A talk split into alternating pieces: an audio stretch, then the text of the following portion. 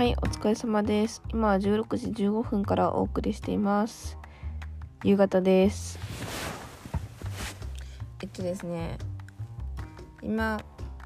話そうかなって思ったのは、昔から私がある傾向なんですけど、結構、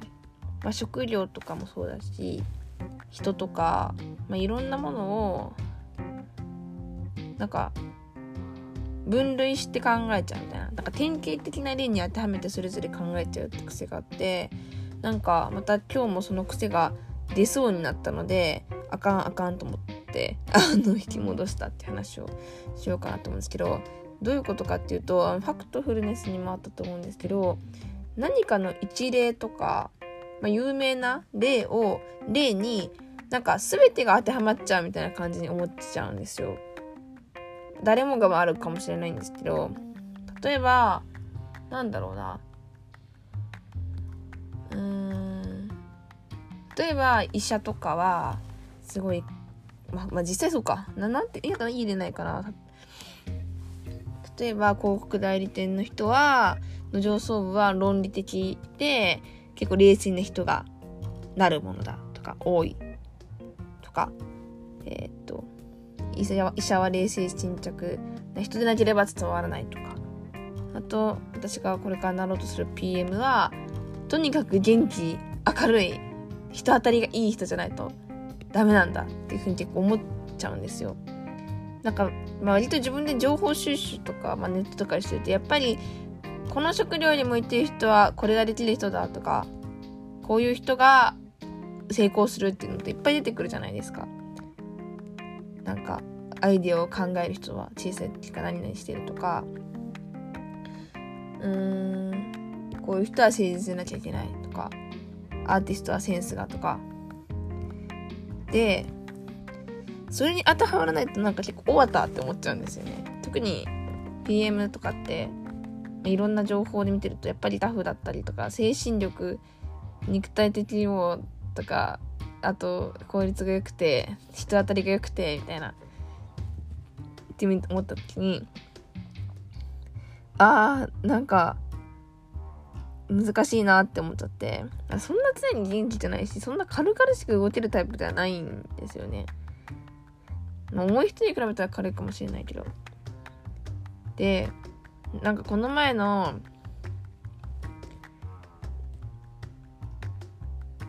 なんなんか考えすぎはよくないけどなんだろうな。やっぱりそういう素質がある人が集まってるなっていう風に研修とかでも思ったし。でもその反面別になんか全員そういうわけでもないなっていうのもちゃんと事実として多分受け取ったんですよ。別にフィルターなしにしたらね。確かにあこいつは PM だっていう元気明るいわいみたいな感じの人もいるけど普通に落ち着いてる人もいたしで、まあ、実際多種多様でいいんだなっていうのも思えたっていうのもあるしでもどうしてもなんかそういう不安がよぎることがあって難しいですよね。なんでそんなにこうじゃなきゃいけないって思うのかみたいな。絶対いっぱい同じ食料の人がいてみんながみんなそういう風とは限らないじゃないですか。言葉忘れちゃったんですけどなんて言うんだろうなその典型的なものに当てはまる人なんていないしそんなものに別にとらわれる必要はないしとらわれてやったところで苦しいしもうなんか自分なりのあり方とか自分なりの働き方でやればいいじゃんみたいな別に冷静な PM だって明るい PM だってうん。で丁寧な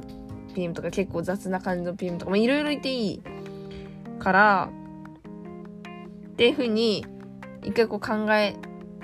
れる練習をしたいなっていうふうに思ってて。結構それが、まあ、その PM とかからず何事においてもこうじゃなきゃいけないっていうそういうべき思考とかこういう人が成功するんじゃないかっていうその一つの一例を全部がそうじゃないかっていうふうに思ってしまうっていう癖は本当になんか自分の可能性も狭めるし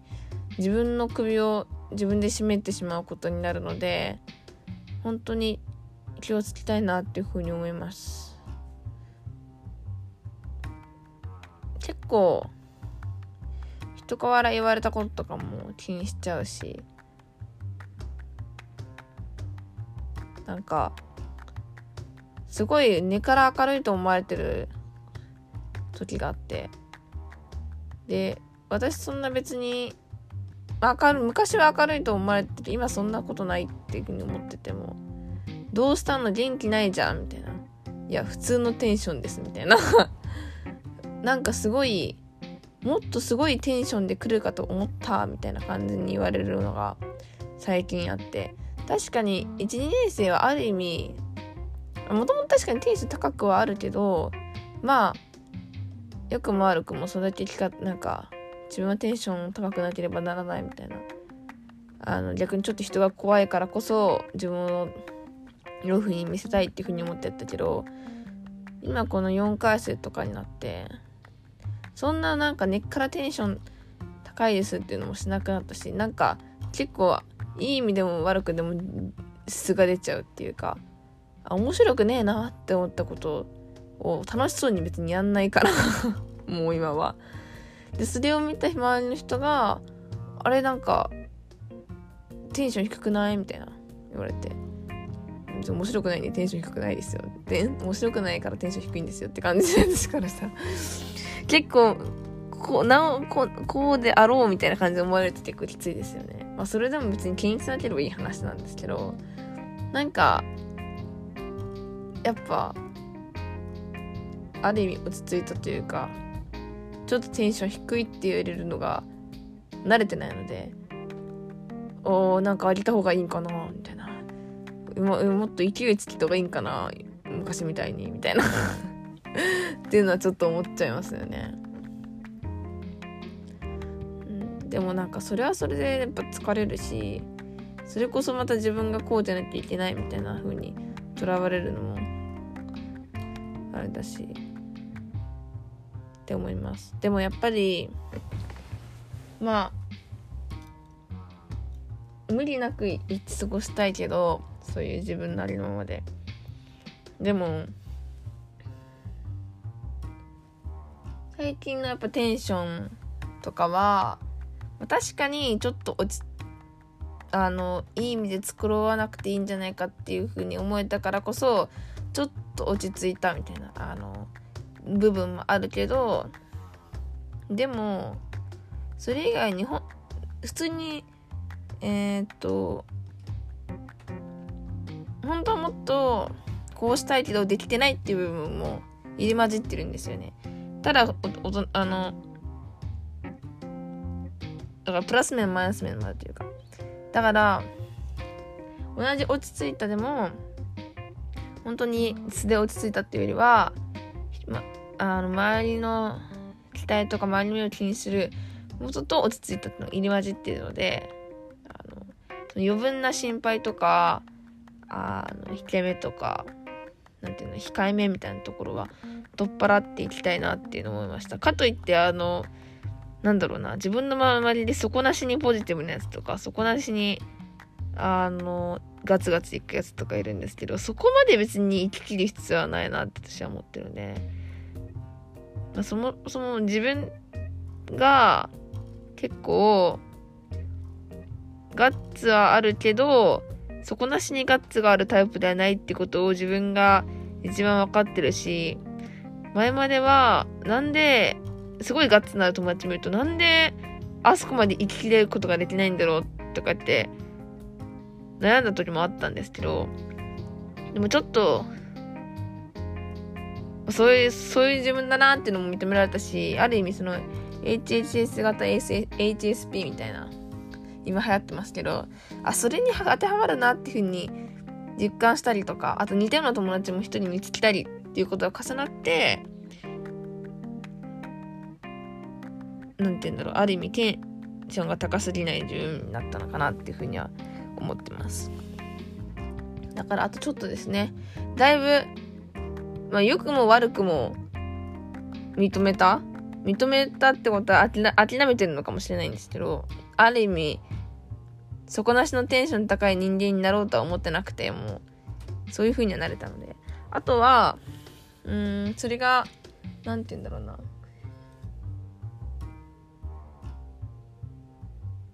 うーんなんかか丸くなったねとかっていうよりも変になんか同同調圧力みたいなもので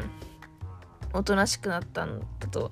もうつまらないなって思うんですけど前も多分ラジオで言ったと思うんですけどやっぱりあくまで自分の意見とか意思とかは自分のもので変えずにでも協力的な人間になれるようにしていきたいなっていうのは思ってます。だから本当に塩梅ですよね。最近は前よりもなんか白黒突きつけるぜみたいな風に考えすぎないようにはしたりとか。割り切れないものもいっぱいあるよなっていう風に思ったりとかしてるんで。だからそんな感じでうん都合よく考えていきたいです。とにかく。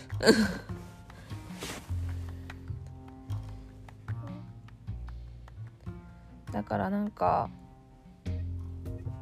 うわこいつすげえみたいな。マジ手お手本じゃんと思ってもそれに似せることなく自分らしい働き方とか自分らしい成果のあり方っていうものを見失わないようにしたいなっていうのは思います。あとなんかあんまり考えずにアドバイスしてくるやつとか。もう本当に聞かなくていいなっていうのも常に思ってます。あの自分が結構アドバイス適当にしちゃう時もあるのでってことは人もあるなって思ったし。なうちの一瞬しか知らないやつとか。そいつの価値観で物言われても全てに従う必要は全くないからっていうのをやっぱり、まあ、今もそうだしあと相手が尊敬する人であっても働いてる人であっても考えたいし考え,、うん、考えていきたいなっていうのを思ってます。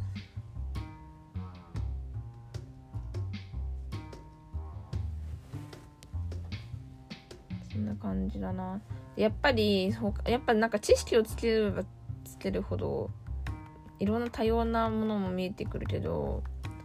でもつけ始めってどうしてもその考え方しか知らないからとらわれちゃうことが多くなったりとかしてなんか日本って基本的に会社とか会社の大きさとか規模とかでお大事にしたがる。でも海外とか全然、まあ、職基本的に職種で割れてるから日本人って自分の自己紹介する時って何々会社の中で何々やってますみたいな。会社のことを先に説明してその中で私ジムやってるんですとか営業やってるんですって言うけど他のとこ国とかってやっぱり営業として今は何々で働いてますみたいな感じで。全く逆じゃないですか。だから職種でこう移動していくっていう考え方が日本にあんまりあるようなないようなんだなって思いつつも。だからこれからはどうなんだろう。日本も変わって職種で動く時代になるのかなって思いつつ。でもそうやって考えた瞬間にあれ自分の職種でこのままずっとやる自信はねえぞとかって思ったりしてまたそこで自信をなくすんですよね。働いてもねえのにまだ。とか何て言うんだろうな。でまたそこで1個とらわれててなんかその1個の職種を貫なくてなきゃいけないものだみたいな。でも正直先のことなんてあんま分かんないし私なんて今日あの人と向き合う仕事なんて絶対にやんねえぞって教職を分なんかもう放り投げていった人が2年後には生徒と向き合う仕事をしているって考えたら本当に何が起こるか分かんないし先のことを考えるだけ取り越し苦労っていうかなんか時間無駄にしてるなっていうふうに思うから。予測つかないなって思う。だからたまになんか逆算思考みたいな。将来こうなりたいからだから今からこう賢く計算していきましょうみたいな人がいるけどそういうもう意見はまあ時に使わせてもらうんですけど基本的にあんまりあんまし合わないなっていうのは思ってるので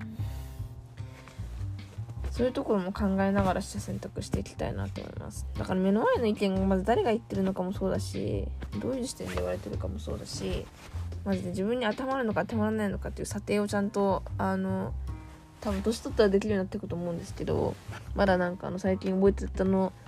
技術みたいなのなってるのでよりそれをね精度上げていきたいなっていうふうに思ってます。あくまでいろんなものが選択できるように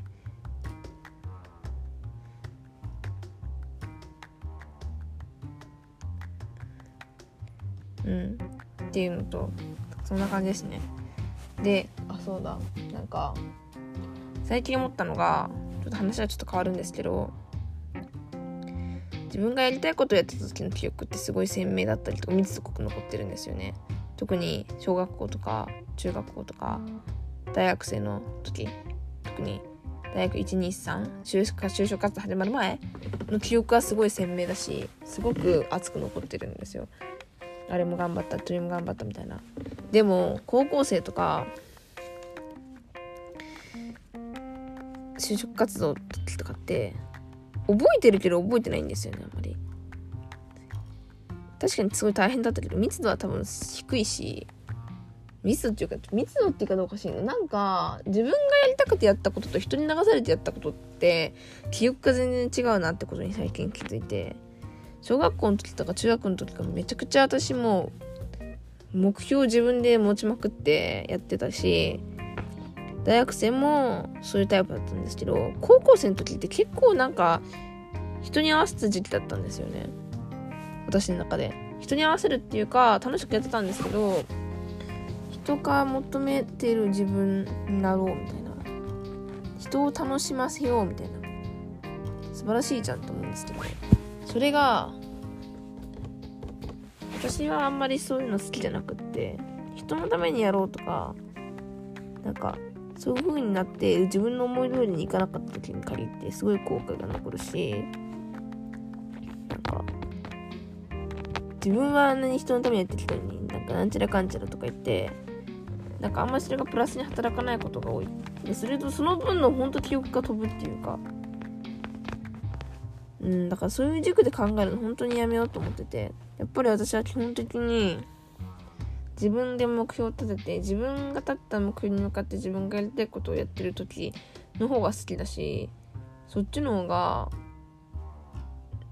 すごく記憶に残るってるんですよねいろんなことが。うん。で、一回一回学んだんですよ。高校生の時にそうやって人に合わせてた時に合わせてからで大学受験失敗してもう絶対自分のために生きてやろうって決めたんですよ。自分のやりたいもう人がどうこう言おうとかマジで。なんか周りがやってる言ってないとか関係なく自分がやりたいことを貫かないとマジで意味ない自分本位に生きてやろうっていう風に思って大学生活でやってきて、まあ、それなりのいろんなこともあったけどでまたちょっと最近戻りつつあるかもしれない。って思ってあよろしくないよろしくないって感じです。何がああかんってそのまあめちゃくちゃ自分のやりたいようにやります。人とうまくいかなくなります。ってなると今度は組織でもうまくいこうとして視野が狭くなるっていうか、まあ、まさに高校生もそうですよね。視野が狭くなると本当になんか自分こんなかなんか、うん、そこそこ周りうまくやれたらいいやみたいな感じになっちゃって本当に本当に良くないって思ってて。でまた今そのそのループが3回目ぐらいが来てて。で今そう良くないなって思ってるからまたあの自分でやりたいようにやろうみたいな時期。に迎えようと思って。だからそれがですね毎回振り切りがすごいんですよ私。あの自分のためにやろうと思ったら本当に自分のためにやりまくるし。人の言うことはマジで聞かないし。で逆にうわーやばい自分でやりたいようにやりすぎたみたいな。なんかあかんあかんって思った瞬間に急になんか自分の意見を閉じ込め始めてあの人に合わせるボードみたいなでも自分後悔するみたいなのやってて二極がすごいんですよねでもその繰り返しててでもやっぱりそこをちょっとね、もうちょっといい塩梅で止めれたら結構最高だなっていうふうに思ってて、今はですね、周りが強いですよね。